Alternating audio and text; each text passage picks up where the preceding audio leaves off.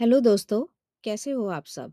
आज हम एक और नई कहानी शुरू करेंगे और कहानी का नाम है शेर और जंगली सुअर। तो चलिए कहानी शुरू करते हैं। एक शाम एक शेर जंगल में शिकार की तलाश में निकला। शिकार के लिए वह एक हिरन के पीछे बहुत दूर तक भागा, परंतु उसे पकड़ नहीं पाया। थककर वह एक तालाब पर पानी पीने के लिए पहुँचा। अभी वह पानी पी ही रहा था कि कहीं से उसे एक आवाज़ सुनाई दी। उसने देखा कि एक हष्ट पुष्ट जंगली सुअर भी वहाँ पानी पीने के लिए आया हुआ है और वह भी शेर के साथ ही अपनी प्यास बुझाने लगा। शेर को यह देखकर अच्छा नहीं लगा क्योंकि शेर तो जंगल का राजा है और वह सुअर के साथ कैसे पानी पी सकता है? उसे अच्छा नहीं लगा कि सुअर उसके साथ ही पानी पिए। वास्तव में शेर सुअर के साथ पानी पीते हुए अपना अपमान समझ रहा था। सुअर शेर की इच्छा को भाप चुका था, परंतु फिर भी उसने बिल्कुल भी चिंता नहीं की कि शेर उसके लिए क्या सोच रहा था और वह आराम से पानी पीता रहा, क्योंकि सुअर भी एकदम हष्ट पुष्ट था, वह भी शेर से कम नहीं दिख रहा था। तो उसने सोचा, मैं क्यों डरूं शेर से? मैं भी अपनी प्यास बुझाने आया हूँ और यह पानी सभी के लिए है, केवल शेर के लिए नहीं। शेर ने सुअर को जाने के लिए कहा और सुअर ने जाने से मना कर दिया। इसी बात पर उनमें आपस में बहस हो गई और दोनों युद्ध के लिए तैयार हो गए। दोनों झगड़ा करने लगे।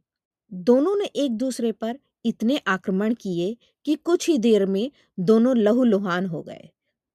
परंतु उनका युद्ध चलता रहा। दोनों को लहूलुहान देखकर कुछ गिद्ध वहाँ पर पहुँच गए और दोनों में से किसी एक की मृत्यु की प्रतीक्षा करने लगे। जब लड़ते लड़ते शेर और सुअर दोनों थक गए तो कुछ देर आराम के लिए रुक गए। अचानक उनकी दृष्टि गिद्धों पर पड़ी तो उन्होंने देखा कि वह उन दोनों को बहुत ललचाई निगाहों से देख रहे हैं। दोनों तुरंत समझ गए कि गिद्धों की मंशा क्या है। अचानक गिद्ध चीख चीख कर अपने बाकी साथियों को बुलाने लगे। गिद्धों को विश्वास था कि शेर और सुअर दोनों के इस भीषण युद्ध में दोनों में से एक कोई ना कोई तो अवश्य अच्छे से घायल होगा और जैसे ही वे घायल होकर ज़मीन पर गिरेगा तो उनके भोजन की व्यवस्था तो हो ही जाएगी। इसीलिए गिद्ध ने अपने सारे मित्रों को बुलाकर वहाँ पर उनके घायल होने की प्रतीक्षा करने लगे। भाग्यवश, शेर और सुअर दोनों को ही गिद्धों को देखकर यह सुदबुद्धि आ गई कि इस युद्ध से हम दोनों का तो कोई भला नहीं है। हम दोनों में से एक न एक तो ज़रूर मरेगा युद्ध करते हुए।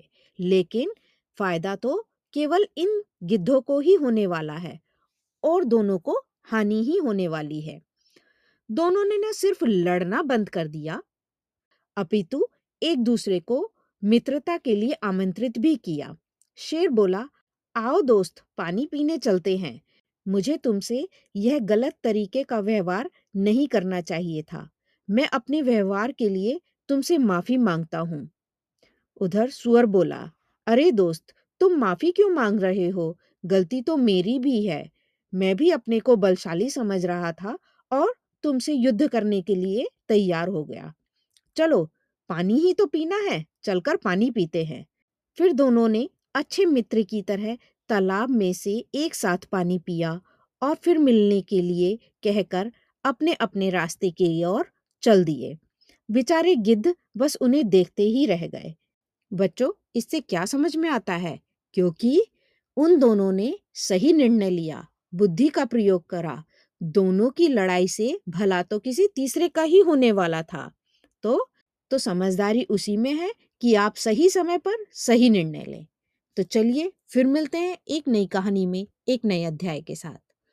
और आपको अगर मेरी कहानियाँ पसंद आ रही हैं तो प्लीज़ कमेंट में ज़रूर रिप्लाई कीजिए।